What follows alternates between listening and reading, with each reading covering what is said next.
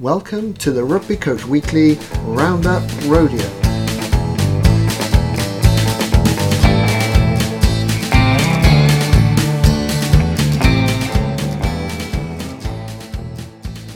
Welcome to the Rugby Coach Weekly Roundup Rodeo. I'm your host, Phil Llewellyn. Welcome to season seven, where we will continue to delve into the world of coaching, learning, and development. My guests are going to present their key learnings from a piece of content of their choosing, and we then discuss its application. I'll now hand over to them to introduce themselves. Hello, it's great to be here. My name is Lesley McKenna. I'm a coach developer in both the Sport Scotland system and the UK Sport system, and I also work part time as a program manager for GB Snow Sport. My background is as a professional snowboarder. I've competed at three Olympics and countless other World Cups and independent events, X Games and whatnot, and coached um, the international Roxy team at the highest level also um, before moving into program management and then coach developer work. Hi, I'm Sarah Murray. Thanks for having me on today. Um, I am owner of Performance Edge Psychology Consultancy, uh, working as an, an, independent performance psychologist. Um, human being first, uh, come from a background of competing and playing sport. Uh, so I played National League hockey and, and was a former PE teacher um, before my squiggly career journey um, took me down the route of, of psychology within performance. I'm just off the back of nearly a decade full time in professional football, uh, but I've worked across multiple sports environments and continue continue to do so. Fantastic. Thank you both so much. I'm, I'm genuinely so excited for this conversation. Just, I guess, the, the little preamble we had has um, definitely sparked my interest as to, to where this will go. So, um, yeah, just a reminder to anyone listening before we do start, please check out the show notes on Rugby Coach Weekly for links to all the content that we discuss. So, Lesley, we are coming to you first. What are you going to chat to us about? I had to think long and hard, Phil, about what I would um, bring to to um, this chat. There's so many great books and papers and subject areas out there that I, yeah, it was almost uh, really difficult to choose. I've picked a book called The Art of Impossible, and The Art of Impossible is by a person called Stephen Kotler. Um, he's written a number of books, and and why I picked The Art of Impossible is it references quite heavily um, action sports culture and free sports culture. So I'll just uh, a quick definition of what I mean by action sports and free sports. They're often interchangeable. I'll stick to action sports so as not to confuse people. Uh, freestyle snowboarding is a part of the action sports family. And generally, they have their roots in surf and skate culture of the, you know, the of California in the, the 60s and 70s, or post-war, even further back than that and in Europe, a little bit more related to ski bum culture or climbing culture, again, post Second World War. Um, they're now Olympic sports, many of the action sports, including freestyle snowboarding, surfing, skateboarding, sport climbing, freestyle BMX, and soon to enter into um, this sphere is um, break dancing, parkour. Um, so the, the new sports, if you like, the youth sports, by extension, action sports also includes traditional climbing, ski touring, ski skimo is um, ski mountaineering. That's also going to be an Olympic sport in 2026. Um, but backcountry touring or even hill walking, whitewater kayaking, windsurfing, anything by extension that's done in the outdoors um, is usually part of uh, outdoors with action sports roots is, is in the family. Um, Stephen Kotler, the person who wrote The Art of Impossible, um, the first book I read of his was a book called The Rise of Superman. And it was um, written in 2014 and immersed in action sports culture and really followed a number of action sports athletes who had managed to pull off impossible or seemingly impossible feats. And from that research, he really homed in on the idea that these athletes were increasing the possibilities of human evolution through the way they were able to really quickly learn new skills outside of their existing skill set by accessing flow state. Um, this was uh, exampled by um, a story of Laird Hamilton, who's a big wave surfer, uh, and the story in The Rise of Superman that about Laird that, that um, examples this is Laird was in a situation he'd never been in before, surfing a wave bigger than anyone had ever surfed before, and he managed to pull off a technical move um, invented in the heat of the moment that saved his life.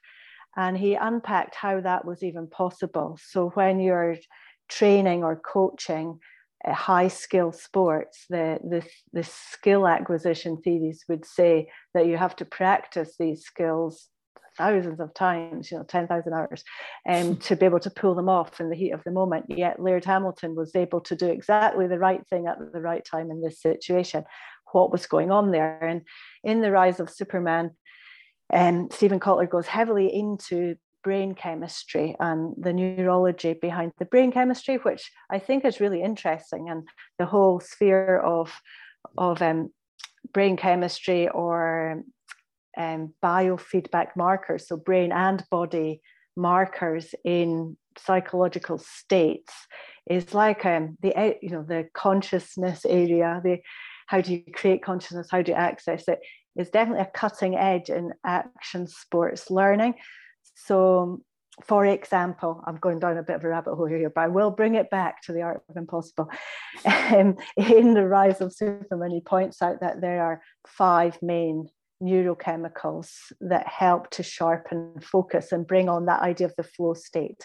I'm pretty sure most people in coaching will have at least heard of flow state. It's it's not a uncommon term that's been brought into the coaching um, space where whereby um, people are more able to focus, more able to access their skillful selves, more able to pull off their highest level tricks, and it it ends with a positive feeling of well-being and you know achievement.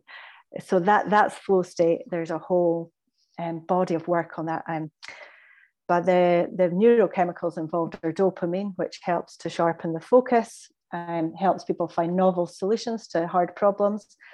Norepinephrine, which also helps maintain focus, it actually increases blood sugar, emotional control, and attention. Anandamide, this boosts creativity and reduces feelings of fear. So we'll come back to creativity because that's a big theme in the art of impossible. Endorphins, they are obviously involved in any exercise and they help you just keep going, reduce pain. They're very, very powerful chemical actually, um, 100 times more powerful than medicinal morphine if you go by the um, chemical makeup and serotonin, so responsible for the afterglow of having been in the zone. The zone is also um, often used to describe flow state. In the art of Superman, he um, Stephen Kotler um, documents a number number of occasions of these top athletes, top action sports athletes, from freestyle snowboarding to whitewater calf and kayaking to free climbing to big wave surfing, where the, the athlete has pulled off the impossible and suggests that there's something really powerful going on with flow states. He also notes that um, the best way to achieve flow is to find a community who shares your passion. So there's a communal element to the flow state or the flow being more likely to happen. Um, so since 2014, um, Stephen Kotler's actually written an, a number of books. Some are part of the journey towards the art of impossible. One of them being a book called Stealing Fire. Stealing Fire really unpacks the idea of non ordinary states of consciousness and how they relate to the flow state. Um, and in that book, he goes, I won't mention much about this book, but just as background to The Art of Impossible, he does a lot of research with the Navy SEALs, and they research that idea of group flow and accessing a higher state of skill or problem solving communally in a group. How does that work? What happens? What is the the mechanism behind that brain states how does it relate to other um, practices that produce um, different consciousness states? So for example meditation um, goes into the pharmacology side the the research they're currently doing into psychedelics in America to treat ex-military um, personnel who are suffering from PTSD with, with really good effects actually. Um, so that he has unpacked all of those subjects already, and then he, he kind of puts these ideas together in the arts of impossible and suggests that. It's really a kind of tips and tricks books for the lay person but i think there's lots of really interesting things in here. So you must if you, you go to read it you must read it from that perspective. It's a tips and tricks public book popular bestseller kind of deal. But the the main message is that to pull off the impossible you should or one should focus on motivation learning creativity and flow. And I find that really interesting because when when we set up the GB Park and Pipe Team program back in 2012, when freestyle snowboarding and big air uh, and slope style events first went into the Olympics for ski and snowboard, we we had a really um, I guess, in-depth brainstorming session with the head ski coach, the head snowboard coach, so Pat Sharples, Hamish McKnight, and myself, who I was coaching at the time. How are we going to do this? How do we pull off the impossible? What is our art of impossible? And we thought we need what are key values? What are the things we must keep sight of to be able to, to do the impossible? Because really, expecting people from athletes from the UK to be able to win medals in freestyle snow sports on the Olympic stage is pretty much the art of impossible. So we, we that was our game. You know, we that we had a, quite a lot of we were bringing knowledge and expertise, experience at least to the table, um, and the the values we came up with were fun, passion, progression, and collaboration, which are not dissimilar to the art of impossible four key points of motivation, learning, creativity, and flow. So the art of impossible obviously piqued my attention. It's really in our wheelhouse when it comes to freestyle snowboarding and action sports culture. The art of impossible proposes that to have motivation, really going into self determination theory here. So I won't touch on that. I know you've talked about this in other podcasts. So intrinsic motivators far more powerful than extrinsic, and um, although extrinsic motivators in an evolutionary sense help you to survive you know the need to get food shelter and um, safety once you have those things the intrinsic motivators become way more powerful and going through the intrinsic motivators he splits them up into a list and and then the list he he um, ends up with is curiosity passion purpose autonomy and mastery. Um, and then he, he goes through these intrinsic motivators one by one, offering tips on how to, to build, first of all, curiosity, um, and then how to, to build a passion from the curiosity, and then focuses in on um, once you're found what you're curious about and turned it into a passion, then a purpose is 100% necessary to build the drive to be motivated enough to put the work in. And the purpose is communal. You need the purpose needs to matter not just for you, but be part of something that's shared. I think that's for me a really key. Um, and all these these um, intrinsic motivators are tied to your body releasing dopamine.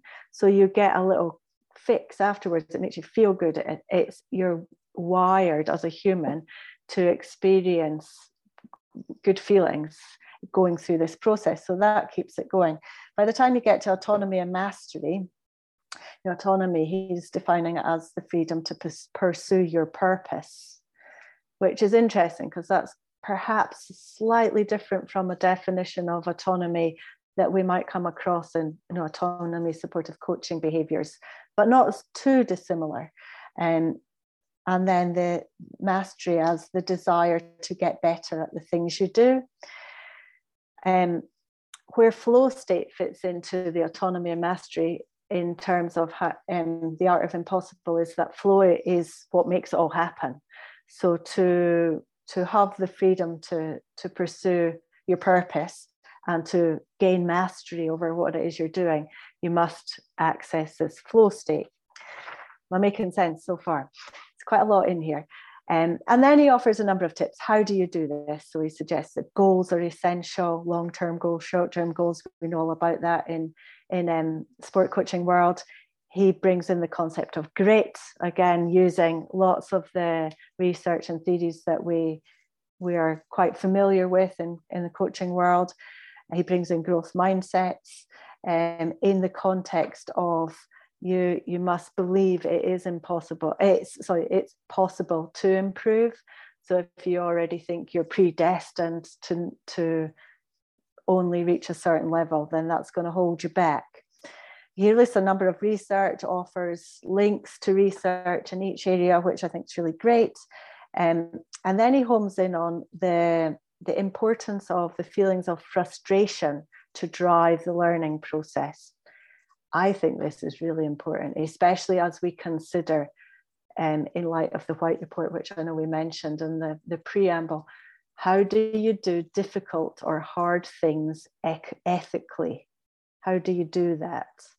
And that idea that frustration is part of the learning process, we can hold on to that without frustration needing to be ethically unsavory or unsound, I think. That's a, a by the by. So, in the art of impossible, um, interestingly, frustration states are linked to the release of norepinephrine. And norepinephrine helps you focus, it helps you keep to your goal, it helps you um, home in on what it is you're trying to learn. So it actually promotes the learning process. Um, Kotler goes on to offer a number of tips on, on uh, how to learn. They're really interesting. I won't talk too much about them. We can go back to them if, if needed. And then um, brings in creativity.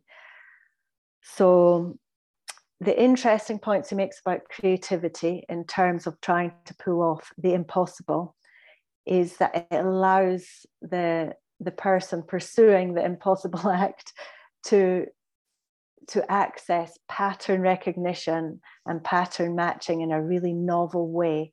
So they will they are more able to see connections that they would otherwise miss. And to be able to do that they must feel psychologically safe enough they mustn't feel threatened or that they, their ideas are, are not connected up, that they have no purpose. So that works, explains the brain chemistry. And I am no brain chemist, so I'm, I'm paraphrasing very much here when I start to talk about uh, brain brain chemicals. This is uh, yeah definitely me my curiosity from the book. So neurologically involves two different brain networks working in tandem with a third brain network working slightly differently than it would in the average case. The attention network and the imagination network are working simultaneously. And that's that doesn't happen in non-creative processes. And then there's a network called the salience network. And normally the salience network suppresses familiar stimulus or stimuli, sorry, so that you ignore stuff that's irrelevant. When you're working creatively um, or in a creative space, creative flow, if you like, um, that doesn't work in the same way. You're able to to use familiar stimuli and reposition them to spot new patterns. And that becomes a form of innovation and learning. Um, the important thing to note is that this can't happen if you're in a bad mood. You have to be happy. You have to be in a good mood to access creative space. So stress, pressure, and um, you know, time time poor environments, all going to kill creativity. Um, the, the creative process process brings insight, which helps solve problems and find novel solutions to difficult situations. How do you get in a good mood? There are suggestions, obviously, here, and I'm, you know, there. These are infinite and obviously individual to each person. There's the, the suggestions mentioned in the book are meditation, gratitude practice, yoga practice, exercise, mindfulness, sleep, healthy living in general, um, solitude and space. So these are all things that can be seen as a little bit quirky, um, especially in high, performance sport spaces. You know, if um, we were to to spend money, or how would you? I'm not going to use specific cases. How would one allocate solitude and space and you know collaborative mindfulness into a funding structure that's at the moment it's not possible as far as i've seen from being a program manager. That's that would be a really difficult allocation to make and to remain accountable for. Um, so we we can't do that bit the system is not able to cope with uh, producing good moods potentially.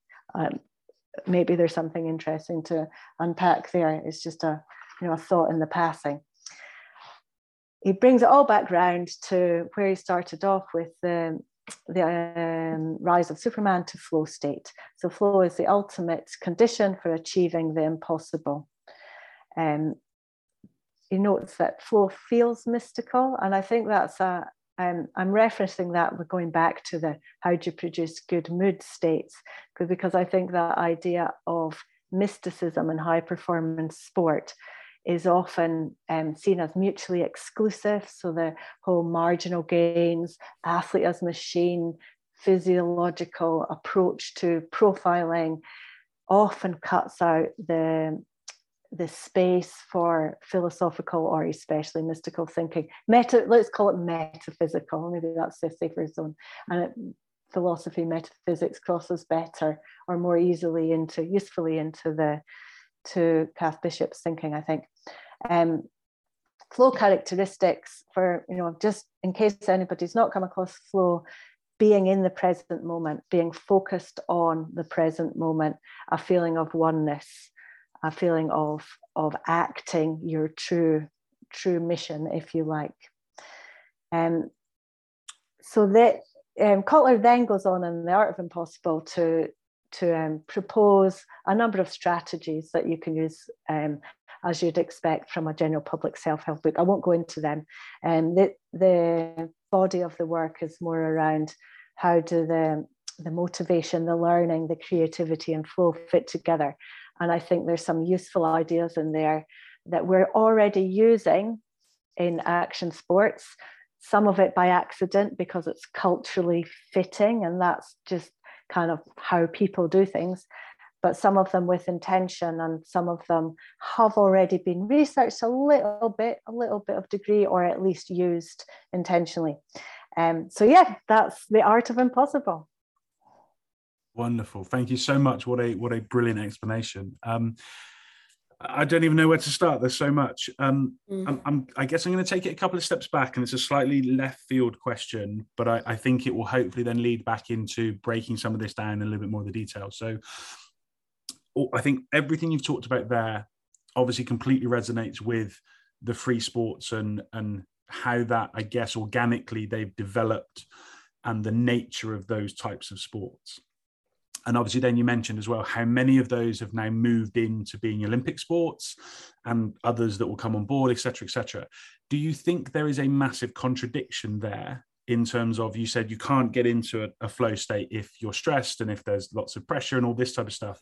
Do you think there is an inherent contradiction between exceptionally high performance around let's let's take the olympics for example and free sports coming together where suddenly you're you know a country is rooting for you and there's a gold medal on the line and funding and all of these types of things it is that almost the antithesis of we're going out there to express ourselves and explore what is possible. And I appreciate you've always had elements of competition within free sport but that that kind of just amplifies it to a new level. So do do they work together do you think so this is such a contested area and has been since freestyle snowboarding entered the Olympic arena in 1998. And you know, there's there's been a lot of of um, acrimonious situations have arisen, and um, over the last 24 years in snowboarding, it's it's pretty interesting actually to unpack. I think it can be exclusive, but it doesn't have to be. However, I've been wrestling for this for with this for a good 20 years, you know, since I was competing and and um, and trying to persuade sports journalists who were used to writing very much from a mainstream sports perspective that the point of snowboarding was not winning. and they're like, what do you mean? Why are you here? are you going to try and win? Of course, I'm going to try and win, but that's not the point. And um, so unpack unpack that. What is the value and relevance of excellence? So, and at first, so for years I've been saying it's not about the winning. It's not about it's not about the actually in the last kind of six months or so, I've thought, why don't I turn this around and say it's all about winning? and people go, oh, this is different. You know, I didn't say that before. What do you mean? Have you changed your mind?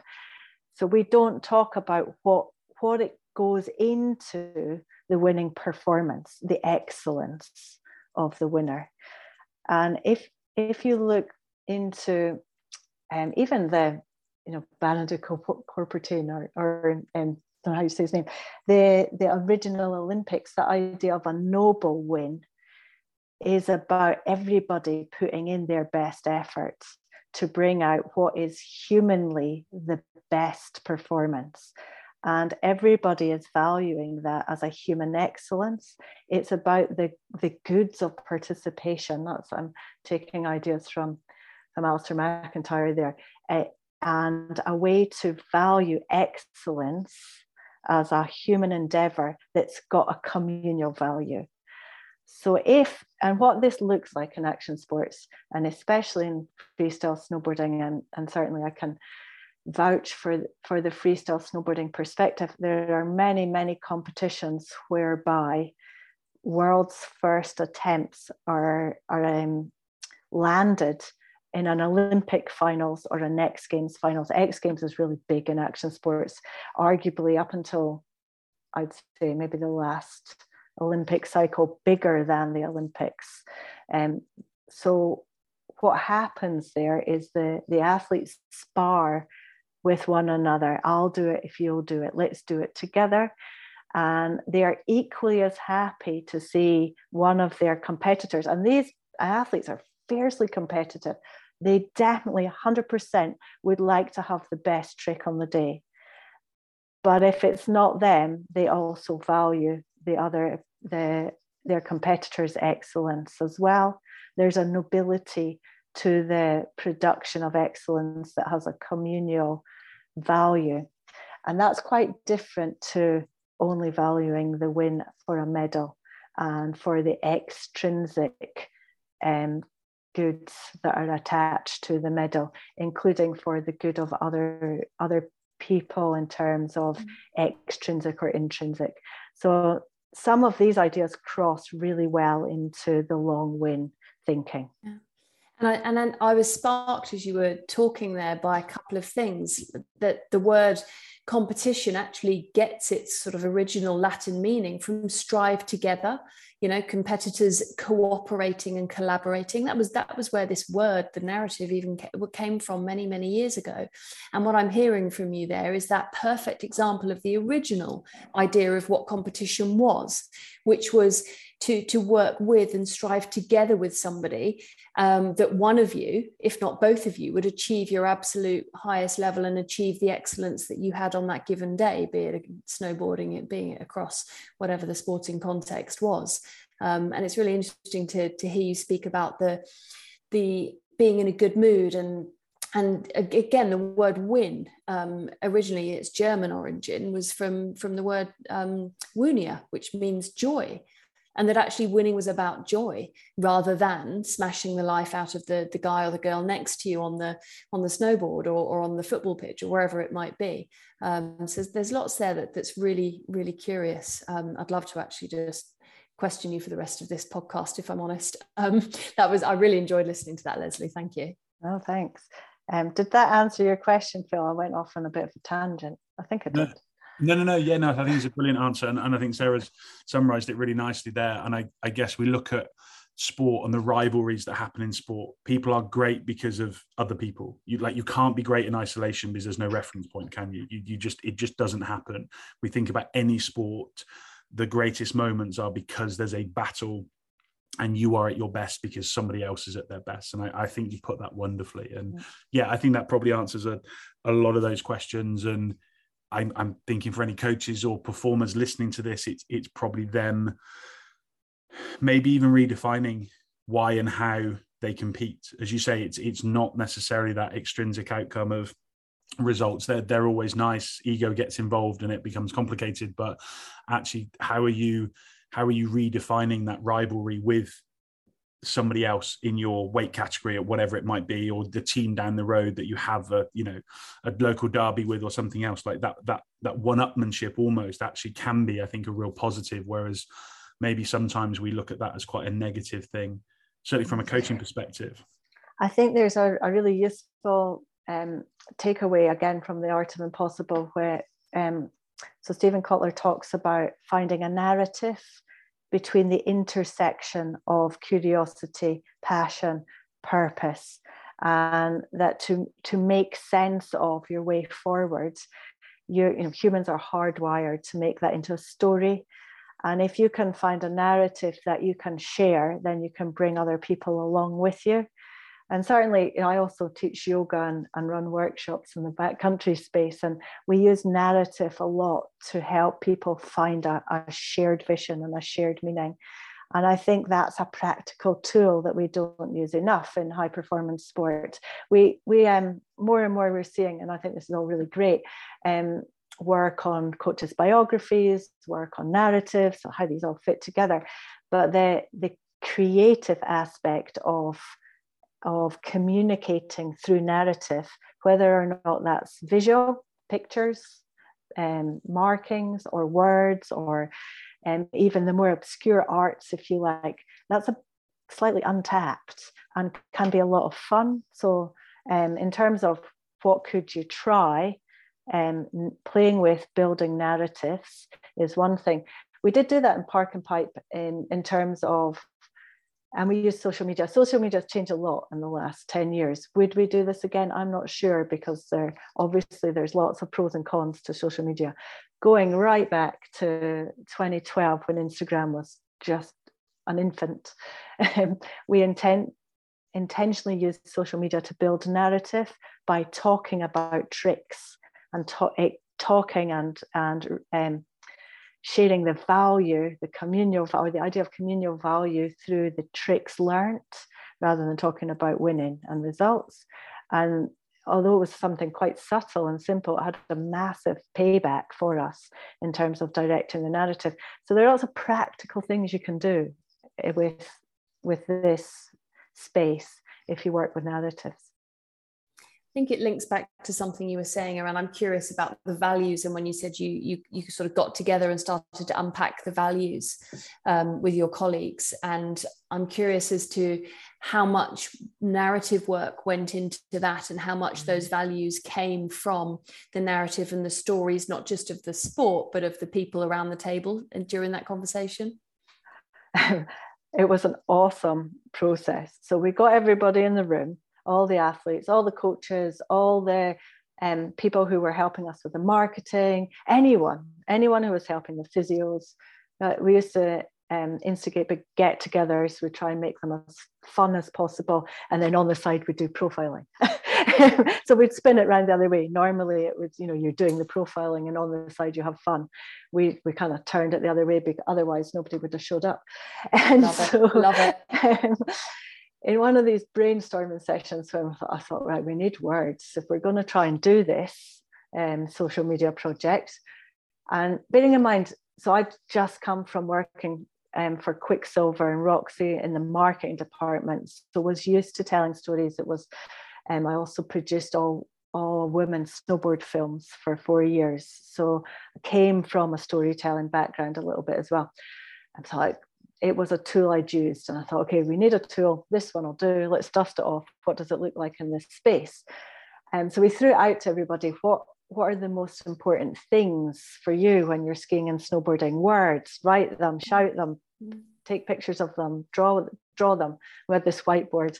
And by the end of the you know half an hour, we had all these great words on the board: fun, passion, progression, stoked, stomped, and psyched, and all these like really emotive words and then some that were just like really outlandish and ridiculous also.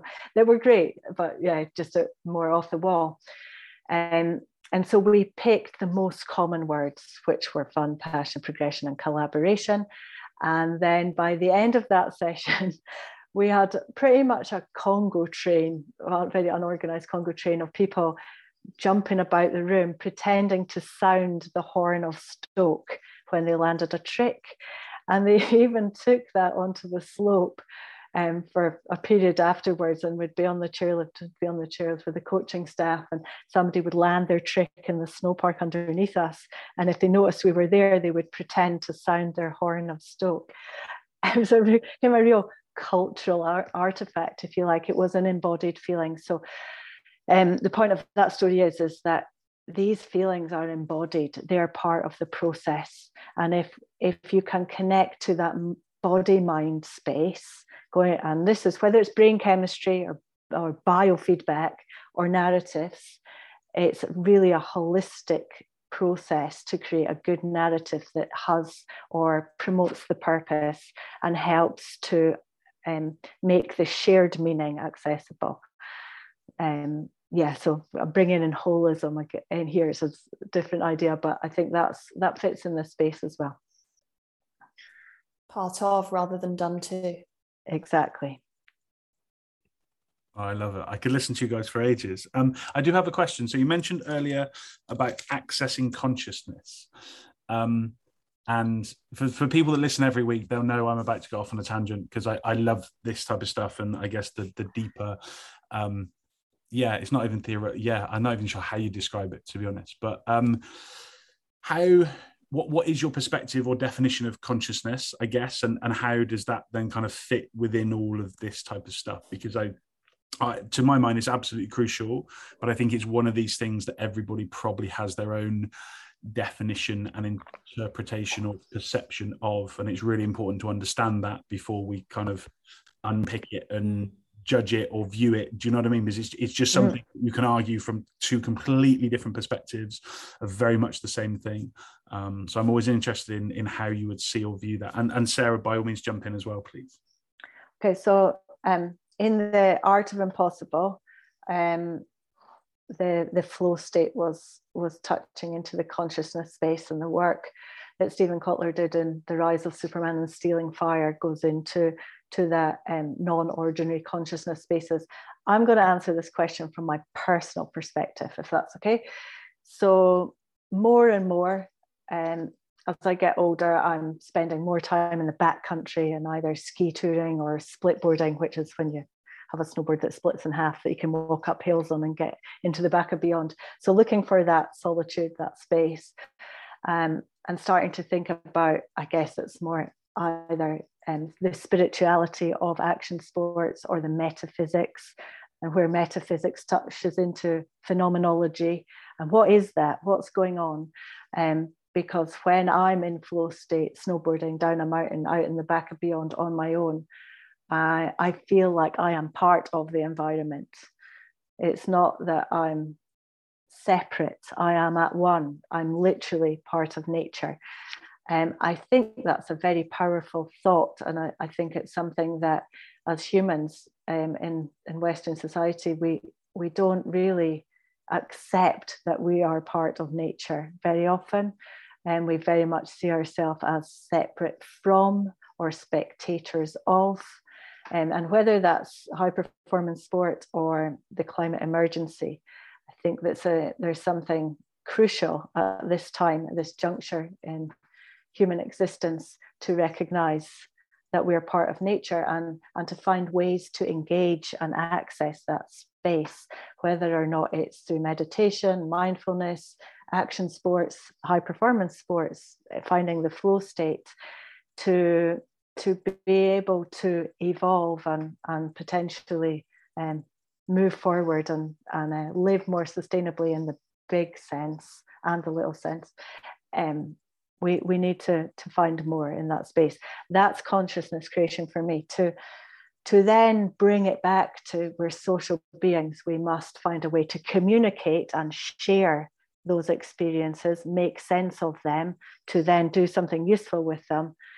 Um, that involves more unpacking these narratives, these shared experiences, making sense of, repurposing, um, in the coach developer space for me that goes into how do you access other people's resources to help you see your blind spots? Um, and and how do you become a, almost um, not literally as one with them but to to form a whole a sustainable um, circle of of learning to be able to do that. Again quite holistic thinking but i think it goes goes back to the in one way or another back to the flow state um, as an accessible way to understand what i mean I think you're speaking, you know, I'm hearing actually essentially holding the mirror up to ourselves, ourselves as coaches, athletes, practitioners in the high performance space.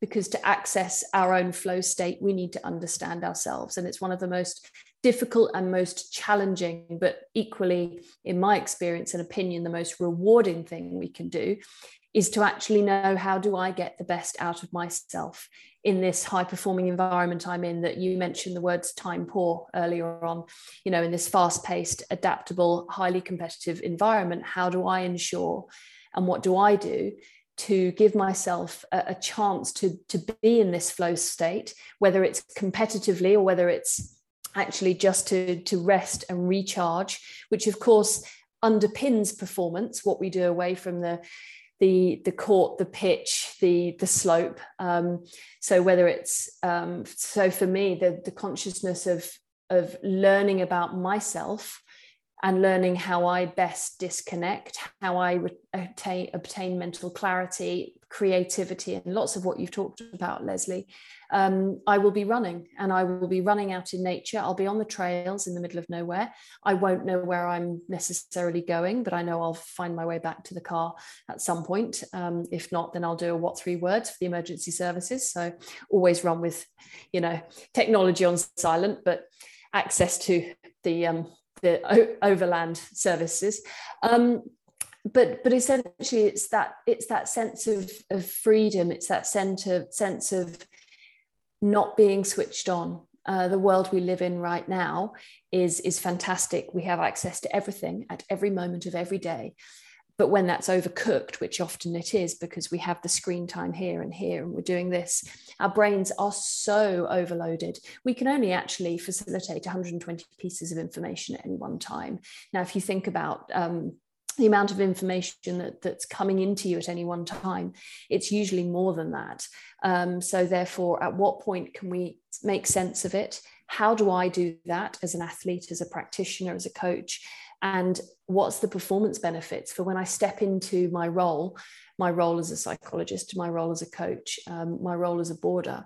And I think just underpinning much of what we've talked about and much of this high performance environment, underpinning that with this sense of of the the mysterious that you talked about, the sense of the what used to be called the fluffy stuff that actually sat in a silo away from performance actually we're learning and it's been referenced several times that it underpins sustained high performance. Because also you know it, without without um, knowing how to disconnect both mentally and physically um, you can perform to an incredibly high level and make great decisions in the moment. But if that is to be sustained there has to be that disconnect much like you know you turn your iphone off at night or you plug it in of course you will because it won't perform the next day and open up a million apps and a million tabs like we have in our brain if it's not had that that plug in um, so my question is always to the athletes and coaches i work with hold that mirror up to yourself and what do you know about getting the best out of you? And fundamentally that that then um, is is fantastic uh, knock-on effect isn't it for those that you work with Oh, two two brilliant answers. I, I just scribbled down consciousness, self awareness, and identity. And, and, I guess as broad headings for me, they're just it's probably like the the golden three that if, if you can spend some time working out how, in whatever form for you, they overlap and they interplay and and how you manage those. I I, I just feel like that's yeah. I think a lot of people would be. Um, I'm going to say healthier. I'm not sure whether that's the right word, but I just think they'd be um, more comfortable, better versions of themselves. Call it whatever you want, but it, it, feels like that's that's definitely been. I've never met anyone that's discovered some of this stuff that's not felt it's been incredibly impactful and powerful for them as a human being, as a as as consciousness almost. So um, yeah, no, what a what a great place to go. And and I'm really glad it kind of brings me back because my second question off the back of this is talked about the kind of you can't do some of this or undertake some of this if you're not happy. And and this leads me into another really interesting train of thought around us as seekers. So happiness is a emotion it's a state. Again you can call it kind of whatever you like but it it comes and it goes. It's not a permanent necessarily residence within us would be my argument. So can we seek happiness? Because if we start seeking something are we then by definition changing that something? And we're making it almost an arrival point. So i arrive at happiness. Well i'm happy now. That's that's good. Job done. Well what's next? Rather than an experience of. So almost to the extent like if, if we're going to do some of this do we basically need to try and wait until everybody happens to be happy at the same moment? Or can we construct some of this that us three getting together well i might be the one that's not happy. So what how how big an impact do i have on the discussion of creativity and and this type of stuff if if i'm in a bad mood? Or do we then just need to pause it and go we'll come back to it when everyone's when everyone's feeling happy? Like uh, what, what's the relationship do you find within you know the stuff you've done on our ability to seek happiness and the impact that that has on some of the things you've talked about? You are listening to a rugby coach weekly podcast if you want to find out more about this podcast and all the other great benefits you can get from being a member of Rugby Coach Weekly, why not visit rugbycoachweekly.net to find out more. That's rugbycoachweekly.net to find out more about how to become a member and receive a load of free stuff. Now, back to the podcast. Seek. so yes, small question. why what, what, why are we seeking rather than just being? Are we not human beings or are we human seekers? I do wonder sometimes. Yeah. But I, I, think that's that's almost the issue though isn't it? Because as soon as we label something oh i've got to go after this i can't be creative unless i'm happy so now i have to find my happiness rather than just being i think you know that's where things like um, uh, gratitude practice or yoga practice or mindfulness practice. So they're all mm. states of being and doing rather than seeking, um, are really helpful in this space. And you know, the brain chemistry behind those practices would say they calm down the amygdala and they they um, allow you to feel safe enough to take the time to pay attention. And we're hardwired to to be looking over our shoulder, looking for the threat, I think it's, I mean, you'll, you'll maybe be able to correct me, nine times more likely to see the threat or yeah. more.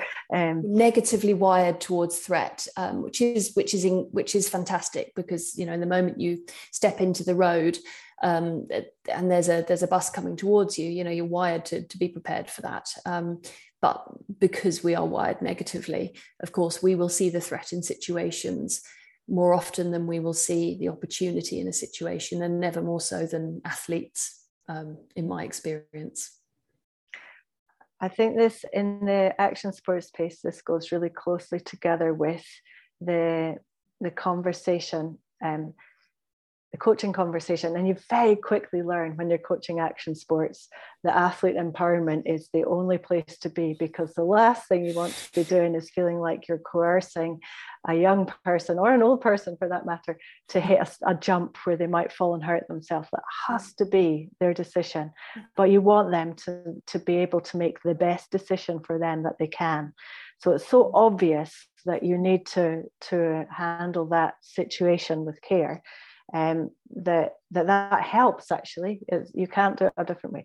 Um, and you know, in that that conversation, um, the athlete has to make a value judgment: Is this worth it? Um, and in this space, I'm going to reference a conversation I had with one of the legendary mountaineers from Scotland who moved to the States in the, the late 50s, early 60s. So a guy, a man called David Agnew, and he was a climbing partner of a famous climber called Dougal Haston. Um, they were part of the Creagh Dhu Climbing Club that came out of Glasgow, and he emigrated to America and he travelled around California at the time, doing lots of the first ascents in the 60s. So very part of the climbing culture over there. Now he lives in just outside Jackson Hole in America. So if I'm ever lucky enough to go back there, he's a friend of my dad's. So I go and visit him and he takes me ski touring and he goes ski touring for hours every day. He's in his mid 70s still. And he'll be saying, oh, this year in 77, I did the first ascent of that one. And in 82, that was in peak condition. And, and one day I said to him, how are you still alive? You spend so many days a year in avalanche terrain, and so many people, especially of his generation, who spent so much time in avalanche terrain didn't make it through. What's your decision making process? How do you make decisions around the risk? So it's you know fascinating how people make decisions when it comes to, to being in risky terrain well, it's always a value-based decision, and a, you know, is is it worth it today for me? And he put numbers on it. So he his thinking process was, okay, that slope's a southeast aspect. It's been in the sun this long today. It's got a 30% chance of sliding on the snowpack that's there, and me feeling this day 30% is not a good odds for me today and different day I might take it on that's not worth it mm-hmm. so he was able to to make that cost benefit judgment based on his personal value systems and owning the the information and the decision to be made and I definitely feel like if the athlete cannot do that so if they don't have a sense of purpose it's impossible for them to make a value judgment so if they're trying to do something for somebody else's or something else's reasons, they cannot make a value based judgment that they will be able to stand by. Um, so I think there's something important there. And and that that's really really lovely to hear that that sense of purpose. And and that's something that I think in the high performing space we are driving towards. We're not there yet but this sense of why do we do what we do? Why am i why am i going out training six seven days a week? Why am i giving up and, and sacrifice why do i do this? What's my purpose beyond the gold beyond the number beyond the, the, the tangible winning in its in its old sense of the word. Um, and, and what's the purpose for me which is linking very much to you know what are my values beyond the pitch beyond the slope what drives me. Um, I had a similar a similar experience with with an athlete that that would make a decision on based on on the question. The question was at what cost because everything has a cost. Even the good stuff everything whatever decision i make today there's a cost to it. Now sometimes the cost might be negative and i might re-evaluate that much like your mountaineering friend did and go on well today that's the cost. I've evaluated the cost and yeah i'm heading out there. Absolutely sure thing. Or i've evaluated at what cost here's the cost. Yeah it's worth it. I'm going. Um, or i'm not going. And and at what cost is is a really useful tool that i've used um, with lots of athletes and coaches to to simply recognize that that everything has a cost and our values and our beliefs will underpin that decision on that cost is is is worth it. I want i'm going to pay it and and that's great and it's going to be a really good thing or not for me today. And it's nice you also reference lesley um, a lovely example from your mountaineering friend about that moment because the same decision on another day in another moment it will feel different. It will look different because we can only live moment to moment. And so we must never assume that because something happened in the past or we decided to do something in a certain way that that we must do the same. They're the most dangerous words in human in human language aren't they? Because you know i've always done it this way. I've always done what i've always done. So i've always got what i've always got. Um, and it's about those recognizing in the moment where am i today? And at what at what cost think that's crucial for the the high performance moments in that if an athlete has the chance to pull something off and um, how do you we we called it radical gains obviously with a nod to the opposite of marginal gains and um, how do you nice. support those moments to happen so mm. when you're you know as a coach and manager and the, the team you're like something big could happen here if the athlete wants to you know this is you're seeing the portal open up so mm. you know how do you support the athlete to be able to go um, I feel like I can do this today. I mm. I will do it. You know, why wouldn't I? Yeah. Instead of oh no, I better not. Mm. Um, and that's a really tricky thing to be able to facilitate. Yeah, and, and much of that is is around the the environment that that we create, isn't it, for the athlete, for the for the people and the voices, and you know the the sense of challenging and support in equal measure from any coach they have or, or anyone that they're they're working with knowing that that if in your example they do decide to go for it and it goes well great but if it doesn't that the value of them remains unchanged. The value of who they are as a human being remains unchanged whether they they make that jump or don't make that jump. But they feel challenged enough and supported of you know the right questioning nodding them towards making that decision for themselves um, with enough enough sense of, of both threat and and safety in equal measure which i know sounds really um, uh, contradictory and people question me on it all the time. How can you have threat and safety in equal you know in equal measure in the same space? Um, but but that at its best is what we create in high performance. I say high performance i'd like to change the narrative to healthy performance and stop talking about high performance because that in itself anyway the rabbit hole i'm going to back out.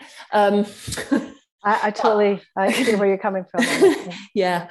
Yeah. That's for another time maybe. Um, but you know let, let's start thinking about these healthy healthy performance environments because guess what? High will be a byproduct.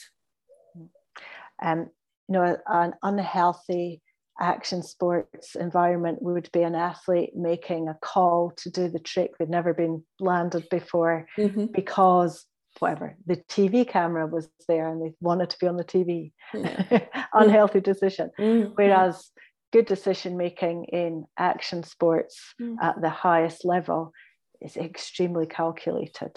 And it may come down to the Laird Hamilton moment when they have to pull off a move that nobody's ever thought of doing ever to to um, you know get themselves out of a situation. But they're very very calculated. Hmm. and that happens because of everything that he has experienced in his life leading into that moment where he is then able in that for an onlooker looking on he's made that decision in the moment oh my goodness that's incredible but everything comes from our lived experiences, from the narrative of his world, the stories that he has around himself, around his role, his values, those around him, the environment. Therefore, in that moment, what looks like a, a really split decision to second, split moment decision, which it was, but you know, we can unpack that back to the moment. I'm going to get deep here, but literally the moment he entered the earth. I don't interrupt. This is just wonderful. Um, I'm really hesitant to pause it, but I think I think where we kind of got to and where we're going, I think they they they'll just merge seamlessly as we kind of talked about beforehand. So, um, Sarah, do you want to just kind of like lead us into Cath stuff and and the long win and and how that kind of resonates with with what we've talked about so far? Yeah, sure. Um, so the, the just to give a, a backstory, um, Phil and I have talked on this podcast before, and, and I was invited on, and it was some time ago, and, and I talked about the long win. So when when you invited me back on, um, much like yourself, Lesley, I was thinking, gosh, you know, there are so many books I've read, there are so many great podcasts I've listened to, or conversations that I would want to share. But fundamentally, if I think about my beliefs, my values, what resonates with me as a human first, but also as somebody that has spent decades now in performance sport, it came back to finding our meaning and our purpose in what we do um, and redefining this sense of winning and success. Um, and on a personal note, having having spent nearly a decade in professional football and and now stepped away from that space um, it resonates even more around you know what what is our value and how do we find that out as a human being or as an athlete um, as to to beyond our badge beyond the badge we wear who we are what we do day to day. So in my case as a performance psychologist if i'm not attached to a premier premier league football club anymore am i any less valuable or in, or less competent in my role in life than i was 6 months ago? Absolutely not. Um, and that's come from from deep reflection of, of performing as an athlete and working as a sports psychologist. And the long win is is essentially a, a, way of thinking and it's a book that i read um, my goodness, early last year now, I think, um, written by Cath Bishop. So Cath Bishop um, is human being first, and she has also um, she's also been a, a, British rower. She, in partnership with Katherine Grainger, was the world champion in coxless pair in 2003, 2004, won a, a silver medal at the Olympic Games. Um, and that was following a career as a diplomat. Um, and she's now a leader and speaker. And, and as I said, the, the book, The Long Win, was her, her first book. And as I'm speaking, I'm hearing my voice almost feeling guilty because I've just introduced somebody in the most um, traditional way. Because actually, I nuanced that Cath is a human being first, but then I went straight to the fact she's won this and she's won that. And she, because rightly or wrongly, would we be having this conversation? Would I be having it around Cath Bishop and the great book and the work she did if she hadn't won medals? That's maybe another podcast, but that sort of guides me towards what this book is about, which is the, the sense of, of what winning is and what, what, it, what it means to an athlete um, and in the sports space. Um, we we use the narrative, don't we, all the time of of um, there's you know there's everything to win. You know, winners winners essentially are more valuable than um, losers, and it's all to play for. We use battle terminology, you know, win at all costs. We're on a winning streak. She or he's got a winning smile. Um, you know, uh, nice guys finish last. You have to be in it to win it. And yesterday I turned on the, the TV to watch the news, more for me, and I hear battle references in polit- you know, in, in, politics and in, in uh, newsreaders' um, language and narrative that we're going into battle. Um, therefore, there's going to be winners, high value, losers, low value. Um, so it's everywhere around us. This this narrative of of winning being material, winning being something that is linked to gold medals, linked to numbers and losing being something that that you know they they did they never won a medal therefore the value of them of a person could be questioned. Um, so reading Cath's book was an absolute revelation. I think it just spoke to my own personal experiences um, of being process driven of of valuing what it is the effort that we put into to our competitive world. And that again is one of the original meanings of the word competition and winning was about the process of the hard work and the effort the work ethic that had gone into um, that that winning that winning uh, experience whatever that might be. Um, so i guess in a in a nutshell um, i think it's really important to we've talked about it briefly the narrative the storytelling and you know what it means. What is the purpose of high performing sport? What is the purpose of sport? We've had the the Whyte Review come out and and it was very damning around uh, the culture and the reevaluation the reassessment needed more broadly in this country potentially of winning environments and competitive environments at the highest level, at the Olympic level and, and the professional level. Um, there's lots of amazing work being done. Um, some of it actually Lesley's Lesley made reference to in, the, in the your space. Um, but what is it that brings value, and how do we ensure that actually we don't lose a sense of of winning, and we don't lose the importance of of finding our flow state of competing at the highest level.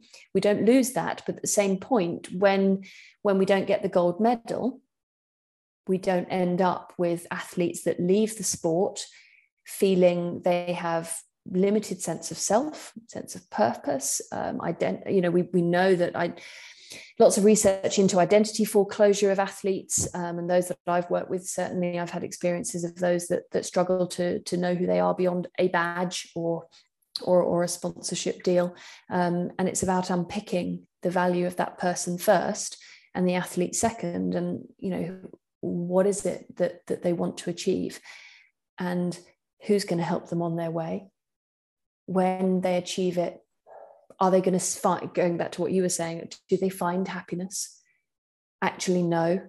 Sometimes short lived very short lived where does the happiness come from? Well when they look over their shoulder and they look back at 10 years, for example, in a professional football club, do they look back and they think, oh, that was a great win against Chelsea in 2013? Or do they go, here are the people, in my experience, they go, here are the people I met, here are the experiences I had. These are the these are the the kind of the, the sense of self and the, the mirrors that people have helped me to hold up to myself. This is what I've learned this is where I screwed up and what I learned from it. These were my tough bits. And, and actually, very often, the reflection of an experience is less based in I won this and I lost that, and more based in some of what, again, it links to what Lesley was talking about creativity, connection, clarity, um, and the meaning and purpose of the experience that they had.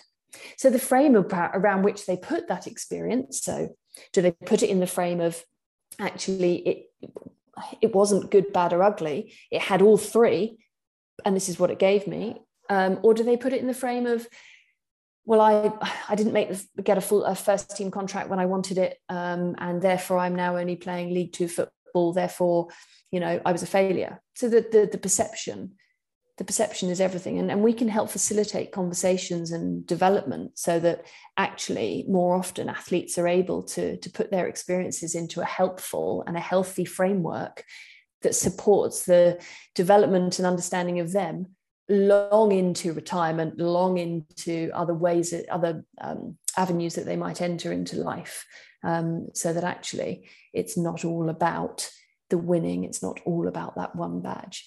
So Cath actually, um, uh, in in the book, she talks about the three C's.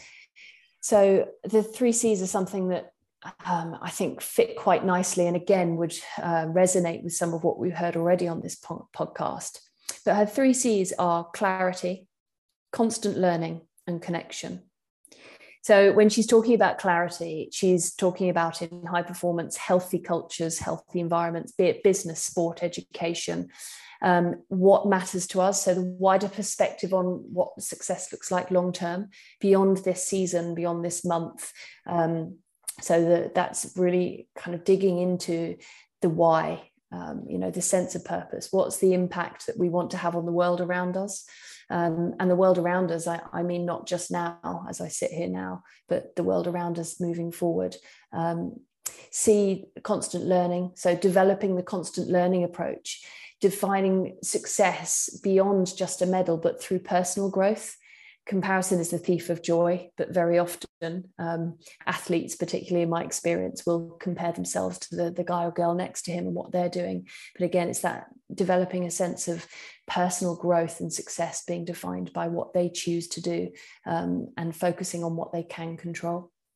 Um, so you know the the endless to-do lists and she talks about the checklists of achievements um, that we often control ensure that we keep growing and developing but how do we cope when we don't tick off all these to-do lists and, and how do we frame that and keep moving forward as a person and keep developing and the third c which is the one that I would resonate really highly and strongly with in the environments that I've worked in so far is that developing connection. So the C of connection. So, proactively investing in relationships as a priority in everything we do. I'm often asked the question, you know, as a as a female walking into a football club, into a male dominated environment nearly 10 years ago, um, how was that for you? You know, um, did, and I, people have these assumptions, you know, it must have been tough. And, you know, I, I can't speak to whether it was tough or not. It, I can only learn from from my experiences, I never had blocks and barriers put in front of me. I am a female. I have ologist on the end of my job title. I am well aware that that didn't necessarily serve me serve me well when I stepped in in terms of prejudgment and pre-assumptions around what I might be or how I might function. But essentially, I'm I'm Sarah. I'm a human being. This is my background. This is this is you know I've I've played sport. I've been in in um, competitive environments my whole life. I'm I'm here. Let's have a coffee. Let's have the corridor chats, the the, the coffee machine catch ups, and the best work that I've ever done, um, and to this day continue to do is is out on the pitch or on the slope or wandering down the corridor or just connecting with the people around you beyond what your title might be. Who cares? you know it your, your, title is that that we're here and we're connecting and and Cath very much talks about investing in relationships as a priority. so focusing on the who in our lives colleagues partners family friends um, and actually how do we get away from a competitive zero sum game approach to life? You know this all or nothing thinking which is another sort of it's a cognitive distortion and it's a common thinking trap isn't it? You know all or nothing thinking. If if i don't win today then i am a failure. Um, and moving away from this zero sum competitive uh, game so lots of lots of connection i guess with um, much of what um, you were talking about in, in the first half, Lesley. Um, and, I, and I think certainly it shifted my thinking, and the long win for me gave me a bit of a structure and started to help me make sense of some of the work I was already doing in my environments and the ways that I was thinking and my own beliefs and values.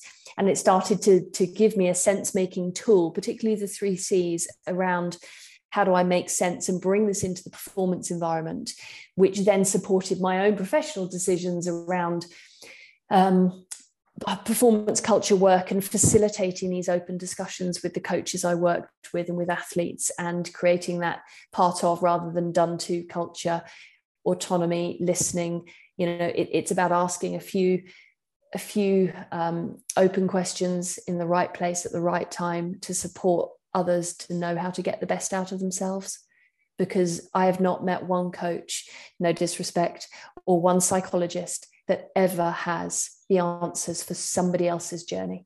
We don't. All we can do is actually support them to to figure it out and and to to go on that journey with them. Um, and so I, I suppose that the power of connection was a big thing and is a big thing for me in in how I work um, and how I do that with people.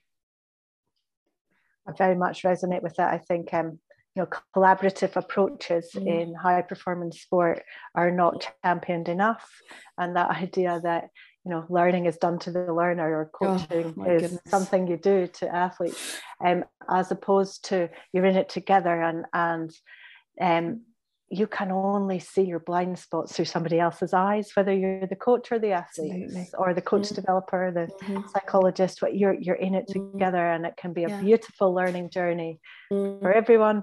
Um, yeah. or it might not happen at all. Mm. So best make it happen. Absolutely. Um, I hear that totally. I think there's for me, I, I often wrestle with there's you know words that are thrown about from the mm-hmm. systemic perspective mm. um, ownership and empowerment and what we really mean by that. And that idea that that people need to own things i think hampers a lot of of good things that could happen. Um, whereas for me empowerment means mutual respect and trust which you you've mentioned are an important part of that learning mm. process mm. Um, so I, I really resonate with the idea of learning being the point and it being very mm. much a process over time yeah and and it resonates and it sort of links to to that it speaks to the support and challenge piece as well that that we're not there just to to support or to, but we're there to challenge um, and when it's there in equal measure and the athlete knows that that uh, they will they will take of, of course they will they will take some ownership but they're not on their own doing that. You know when it all goes wrong the finger's not pointed at there's a collaboration there are conversations there's support for them to be able to get the best from themselves. And that essentially if we ask enough why questions and again it's another thing that i've used a lot in meetings particularly with staff with staff that are at loggerheads because one member of staff you know in particularly in values meetings and we if we ask enough why questions and, and inference chaining and we, we go high enough essentially I've never come out of a, a meeting without all the all the people getting to the same why the same simple why around wanting to help this team or this athlete get the very best from themselves. By best, I don't necessarily mean gold or numbers, I mean experience. Um, and the byproduct might be numbers or gold. F- fine, whatever. That that, but the the common why and the shared purpose. For as long as we can get there, it's really important that that we do challenge each other and that we do disagree on the way on the way up the chain but ultimately we all have that same fundamental shared ownership, shared purpose of, of what we're doing in our environment. Which which makes me think about the. I don't know if um, in your your conversations recently, uh, Phil, whether the the psych, psychological smoothie um, analogy has has been something that you've come across, but it's something that um, Rusty and I were talking about recently. Um, and I, I, I, credit this to a fantastic colleague of mine, Elliot Newell, who, who I've known for many, many years in the cycle in the sports psych space. And I can't remember who he credited it to. Um, but but you know I'm, I'm not going to take the credit but i think it speaks really nicely to the collaborative approach and and thinking about where we're moving as sports systems, particularly with psychology, that um, so if we take if we take the old way of thinking, the, the psychologist is the apple, the coach is the pear, we've got a physio banana over here, and we've got the the the um, the Satsuma, the Satsuma strength and conditioning coach, and all the fruits in the fruit bowl, right? And we're all in that fruit bowl, or the fruit bowl of the environment, wanting this athlete, wanting the athlete or the team to get the best, best from themselves um, that's fine. But when the athlete has a hamstring problem, they'll go straight to the pear or straight to the banana, and and they might might you know perhaps the problem's solved and they do some work on their hamstring. But but the the satsuma doesn't know anything about it. But the satsuma actually has a great relationship with this athlete. But if we're all just in the fruit bowl operating as separate bits of fruit, it's no good to anyone. The athlete doesn't really benefit, neither does the system. And more and more, we're thinking about um, the way in which we can work collaboratively. So the fruit gets cut up, into a fruit bowl and we're now a fruit salad brilliant because we've actually got the apple the pear the banana the satsuma chatting to each other talking about the athlete and, and we we build a bigger picture from a psychological point of view but still the psychologist i can't remember what i was in this was i the banana or the pear i reference it differently each time i tell the story the apple I was the apple. That's right. So I'm the apple. But ultimately, when we have the fruit salad approach, we can still sometimes expect that, you know, the athlete is struggling with emotional control, therefore send them to the apple, even in the fruit salad approach, which which doesn't necessarily mean that the apple can is the best placed person. Just because the apple's the psychologist doesn't mean they have the best connection, relationship, or ability to get the best from that athlete. I, in my experience, at its very best, psychology is best done when it is then put into the blender, becomes a smoothie. It becomes a smoothie whereby you don't know where the pear, the apple, the grapes, the avocado, and the satsuma begin and finish because it is running through everything we do every day. And certainly, my approach and my experience as a psychologist is that the best psychology is done by the coach and or the physio, the performance analyst, analysis and analyst, um, the bus driver, the kit man or woman, the psychologist sometimes, but it's with and through every conversation, through every day and everything we do. And it's not owned by anybody. Um, and it's not done just by the just by the apple in the corner um, uh, that doesn't have that relationship with the the pear or the satsuma. So I think creating creating great smoothies um, and, and great environments is is about that is about it running through conversations and and for me that is to link back to, to your comment, Lesley, that is utopia for collaborative working. I, think I, I, I, love that analogy. Thanks for sharing, and you know I couldn't agree more. Um, one one thing I would um, bring to to the conversation, and, and this is more from a coach developer practitioner's perspective. Um, sometimes the the most deepest learning is spiky and I'm going to reference a, a great author. Um, he's a, he's more in the activism space. Um, so he's called Alastair McIntosh, and he has a, a concept called the shadow strike. So when when you um, have a learning area, there's always a bit of dissonance, and as a coach developer, you will experience that it's a bodily reaction as well as something rational that you can mm. unpack cognitively. So if you're supporting a coach and they, they come across an area of potential learning, um, you will experience struggle as well. So it's where your your blind spots are matching enough to open up that portal for a radical gains moment or a shadow mm. strike.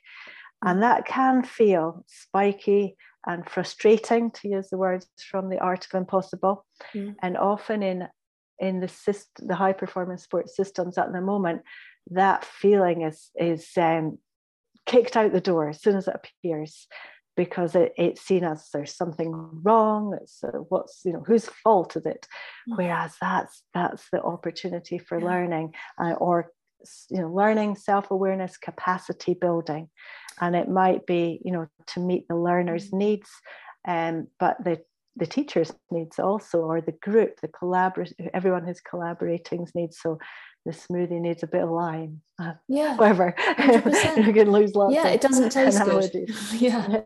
um, yeah. So I, I think mm. um, it's not, it doesn't have to always feel um, smooth and nice. And there will be frustrating moments, there will be spikiness, mm-hmm. as long as you're prepared to hold them with respect and trust, mm-hmm. then th- those are opportunities. Mm, so we're talking about those smoothies, and I've had a few where they've they've got chewy bits still. You know, they're chewy, they get stuck in your teeth. Um, they're a bit lumpy um, because absolutely uh, by smoothie, um, you know, by collaborative, collaborative does not mean that we all um, there's no cognitive diversity. Collaborative does not mean that we all sit around a table and we all agree with each other and nod nicely and then and then move on because actually nothing great ever came from that. It, it is about sharing sharing those different perspectives acknowledging those that are the different perspectives or experiences to yours and just thinking well where can we add value towards the broader goal um, and and the the key thing you said there around that that respect and acknowledgement of that in the first place, which has to come from the the people within the system, um, and for them to be able to do that and feel that they can do that, the system has to has to, I guess, be developed in a way that again that that practitioner the coach the sports psychologist whoever it might be feels that they can they can be themselves and they can give their ideas and that that's okay. I think there's a real need for ethical frameworks in this space. I mean i know there's lots of news news stories about the ethical advisors being um, got rid of at the moment in the general news. But you know i, th- I think the idea of um, virtue ethics might bring something. Any you know there's there's a not enough discussion about what that looks like in in the high performance space i think. Absolutely absolutely. And i think i think people again all or nothing think thinking they think well if it's best collaborative is smooth and everyone agrees and nods around a table. And at its worst everyone is you know at each other's throats. And, and ethically it becomes a really unsafe space and a really um, unhealthy space to be in. And actually it's not but it has to be facilitated and it has to be framed in in a way that is helpful and healthy that doesn't mean smooth but it means healthy and it means that there is you know no no damage um, to the human beings that are around that table I think it's fascinating. I was just uh, in my mind running through the example from Bath Rugby quite recently. So they um, had a, a part-time psychologist um, who was fantastic. She was, I think, a, a, lot of people didn't know this at the time, and she's kind of come out and explained some of it afterwards. So she was offered the full-time role, couldn't take it for a number of reasons, which was a shame. But then um, the role was offered to uh, another individual who I, I I can't remember the exact wording calls himself either a mental skills coach or a, a mind, mind a mind coach. We've had a massive there's been a huge debate on social media, particularly within my community as a sports psychologist uh, around this. I'm, I'm aware and, of it. And it blew up. And it was just fascinating to suddenly see loads of people operating in, you know, really successful environments and, and you know, very professional individuals suddenly become very protective of psychology. Mm-hmm. And, and I was, it, it was fascinating because we, we almost fall into this lots of the time lots of people oh we can pick up ideas from anywhere. Like we're not closed minded you know growth mindset. We'll find we'll find snippets in everything and we'll look at business and we'll look at whatever we can get our hands on for that that tiny you know marginal gain coin the coin the phrase. But suddenly it went to well no no no no no. Like if you're not registered like and you've not done the training we've done we you you're not you you can't possibly interact with anybody from a psychological perspective. And i was just i was just watching all these tweets going but I do that every day as a coach. Like I'm not, I'm not trained in psychology. I love psychology. I find it fascinating, but I'm not trained in it. But every conversation I have with an athlete will have an element of psychology in this, but no one's saying that's dangerous or damaging. A, a physio is probably the one person that knows more about the athletes in a professional environment than anybody else but they're not trained psychologists but they're given advice and listening and doing all of these things wonderfully well. And and it was just it was so bizarre to see suddenly psychology become the preserve of sports psychologists. And that was something you know, there's some very good people saying we probably need to think this through. Like we're not the only people that it, psychology isn't exclusive to a psychologist. Like we need to rationalize this. But mm-hmm. but just almost the hatred would be too strong a word but the real the real a little bit probably was that somebody outside of our our network has got a job that should be ours. And and i would advocate that support staff in any of these roles are, are horrendously underfunded in professional sport. There needs to be way more you know better paid jobs not 25 grand a year for for somebody to make a sacrifice because oh well it's a great opportunity. Like that's probably a different debate but i think it's important to to kind of reference that point because i think it has an impact on i guess almost professional jealousy or concern around some of the people that do get these roles. But i think the really interesting thing for this was there was at least five or six tweets from professional players going nobody better. Like done the best job possible for me ever. Like they they literally could not recommend the person any more highly. And yet all these other people go no no no we can't possibly do this. And it was just just epitomizes maybe where the system inverted commas has issues with itself that there's just there's no agreement on what the on what good or better looks like. Mm, there's a, I mean, there's there's an there's a big ethical piece on here, and and like I won't go into it, but certainly I can only say that actually one of the most interesting um, commentaries on this that that really sparked me was to go, what are we doing as a profession, as sports psychologists? What are we doing wrong, and how can we be better? when there are people that that don't have necessarily the official qualifications but they're out there clearly doing like a really good job and that's not in question so uh, for me it's not about it's not about that it's about us okay as a profession there's something that that is not being done as as as brilliantly as it perhaps could be and actually we need to look at ourselves um, because I certainly would align with what you're saying around. I noticed a huge def- defensive response from from many many colleagues, um, and yet actually I, I, I revert back to to what I know, which is hold the mirror up to myself or my profession to go, okay, let, let, let's look at that. Um, and essentially, um, I think there are some fantastic with all the qualifications un, under the sun, and there are some with all the qualifications under the sun that simply don't land or sit or fit within high performance contexts that well.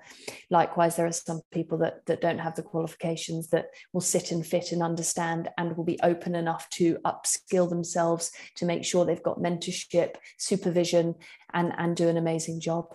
Um, and I think that's a very individual thing. And certainly my role um, and my experiences is I am there to look out for the people, looking out for the people. As a psychologist, how can I support that coach, that physio, that, that S&C? How can our conversations support them in the work they do with the athletes? Because often, as you referenced, they have unbelievable relationships and unbelievable um, power and influence. And I mean that in a positive way um, on those that they're talking with. And so, who's looking out for them, helping them to, to be better at it and also to look out for themselves and understand themselves better in that process.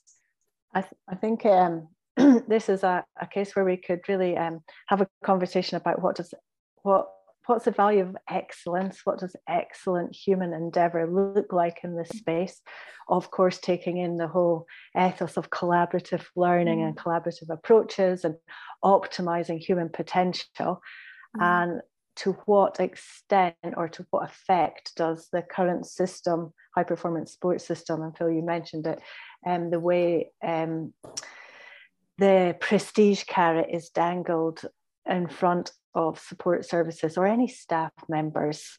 Um, and Olympic medals are tied to those roles as well as the roles of athletes mm. to the point where um, I have heard people um, state that it's potentially a form of exploitation towards an end that isn't um, justly financially rewarded. Uh, so you're building in a whole heap of bad stuff to a system and expecting excellence to come out the other end, yeah. um, where I, you're really naming it as winning. And you, you've shot your own feet off. You go right back to those external motivators mm. and none of those intrinsic, purposeful, meaningful, lifelong learning, the long wind approaches have space to flourish when you've set the system up in such a way. Time and space. what What do you think is the tipping point? Be, um, um, my I, the reason I asked that, my view would be lots you'd hear lots of people say the system and, and, we'd have said it here but what, what do we actually mean when we say the system ultimately m- my belief would be the system doesn't it's not a system if there's nobody in it so it's not a con it's not a self-sustaining construct right? Like we it, it only operates on historical values based on the individuals that are currently within those roles. So how do we get to a point and and it's definitely shifted. I think we'd all recognize that. But how how do we get to that point where it, it does tip the balance to then be more of this. And, and again maybe there's no arrival point at this. Maybe it's just about this being a constant exploration of what values and you know good coaching and and good high performance sport behaviors entail and everything else. We're never going to arrive at a point where it's ultimately completely safe and we've done our job. But do you think that is about more people being more aware more people having gone through it? Are we waiting for a generation of let's call them sports administrators with a perhaps now old school philosophy to move on from their jobs and new newer thinking individuals moving into those. Like what are your guys perceptions on at what point this becomes unstoppable? I think there's certainly a generational diversity piece in here that, that's a natural rolling of the experiences that and how they'll differ um, the experiences I've had at, at, my age, somebody 10 years older, somebody 20 years younger, and, and the world by experiences, I mean, not just in sport, but the world around them, you know, social media included, the pandemic, um, the, the experiences and, and the way in which culture and learning is changing all the time. So there is a piece in there that naturally is evolving over time. It's not about getting rid of old school thinking that didn't work and suggesting everything that's gone before as has has been terrible or, or unhealthy or failed. But it's about actually saying well what what is sustainable and, and what really drives human performance? And ultimately how much of that is based around connection relationships and experiences and grounded in in human first athlete second. Banging on my drum here but I will be banging on my drum because it's my drum and I've banged it for many years and I'll continue to, to change the rhythm but keep the drum for years to come.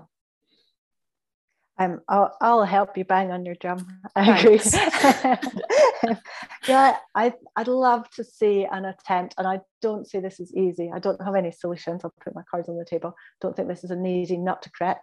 No. Um, but I'd love to see an attempt to find a different set of accountability measures so medals being the main accountability measure, and although um, you know some people would say that's not the case, um, it most definitely is. Um, in terms of how funding is ultimately given out, it skews the whole system. So even if stated intentions are great and towards the aims that we've talked about, if the accountability measures do not match those intentions, the, the intentions will soon get diverted or subverted, however you look at that. So there's a there's a bit of work to be done there, I think, and how um, money is accounted for, how roles are framed and described and communicated, and what that means for the dominant narrative in high performance sport. Two yeah. wonderful answers. Thank you very much. Um, I'm really conscious of both your times, and I genuinely could sit and, and just kind of listen to you both um, for the rest of the afternoon. But you, have got day jobs and other things to do. So um, I think if we kind of pause that one there, but I'm just going to say, have you got any other suggestions in terms of content, like what's on your bedside table at the moment that you're reading or engaging with that you'd like to give a shout out to, um, and also where can people find you and engage with you? Um, I'm, I'm fascinated to hear the recommendations from Sarah.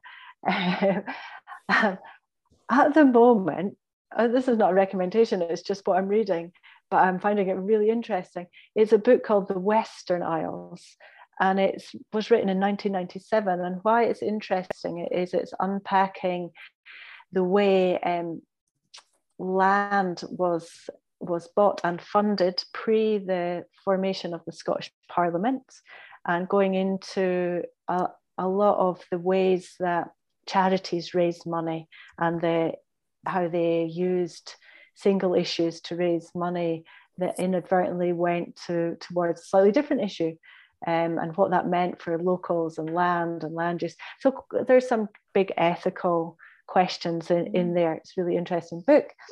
Um, I would recommend the Looking Sideways podcast which is a podcast about action sports and other related endeavours, and presented by Matt, Matt Barr, Matthew Barr, and he unpacks all the the interesting cultural and other stories from action sports by interviewing action sports people from you know people working in the the service side of action sports to delivery to high performance right across the board.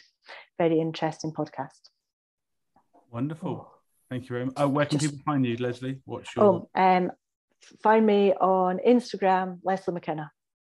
Wonderful. Thank you. I was just writing that podcast down. It sounds really good. Um, from a reading point of view, I've just revisited Viktor Frankl's Man's Search for Meaning. I remember being introduced to this many, many years ago. And on hearing the title, thinking, oh my God, it's a bit deep for me, you know, oh, way beyond, way beyond. It's a fantastic book. So, Viktor Frankl was a prisoner of war during um, the Second World War in one of the German um, concentration camps, a psychologist. And it's a short, here you are, here's a winner. It's a short book, it's really readable. It's it's reads a little bit more like a, fi- uh, a, a fiction's a story i suppose but essentially he's unpacking the reasons why the the hidden his observations so he survived and went on to to become the founder of a psychology called logotherapy.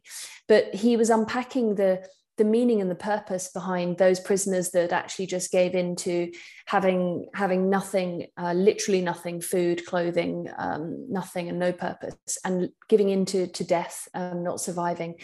And his observations of those that did and the meaning and the purpose that they found in this you know the absolute most awful conditions with death on a and decisions around death on a on a daily basis.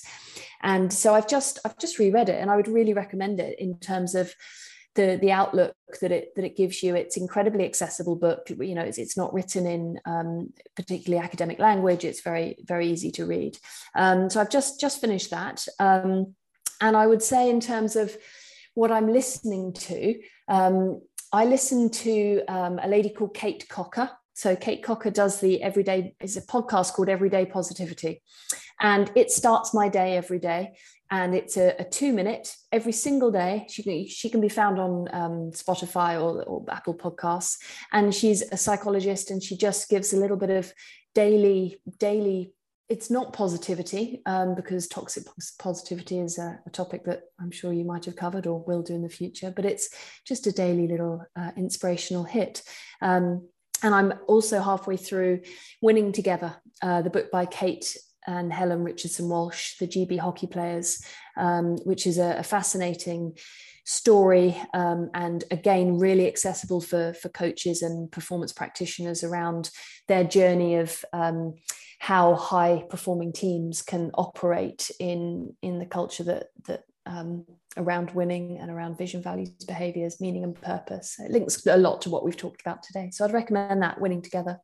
I can be found at um, on Twitter at Sarah Sports Psych. Um, or Google Performance Edge Psychology, Sarah Murray, uh, and I'm always open to, to DMs and and conversations. Uh, everything's worth worth the price of the, a virtual or a physical coffee. Fantastic. Um, yeah, I, I would second that. And if anyone fancies backcountry adventures, you can join us at Wandering Workshops. We're at wanderingworkshops.com. Amazing. Thank you both so much. As I said, I genuinely, yeah, I've absolutely loved this. I think some brilliant recommendations in there and just, yeah, very, I, yeah, deep, deep without being too deep topics. I think they're just things that I hope, you know, people find really, really interesting on a, on a daily basis as you say just so much about values and how we engage with things and why we engage with things that it's it's not something we're ever gonna i guess yeah arrive at but it's something that should probably preoccupy us maybe more than it does a lot of the time. So um, thank you both for your contributions. Absolutely wonderful. Um, i'm going to round up the roundup. So to those listening we hope you enjoyed the episode. Uh, thanks again to sarah and lesley for coming on and contributing to such a brilliant discussion. Links to all the content discussed are available in the blurb on rugby coach weekly as always i'd like to thank you for listening. Wish you all the best and go well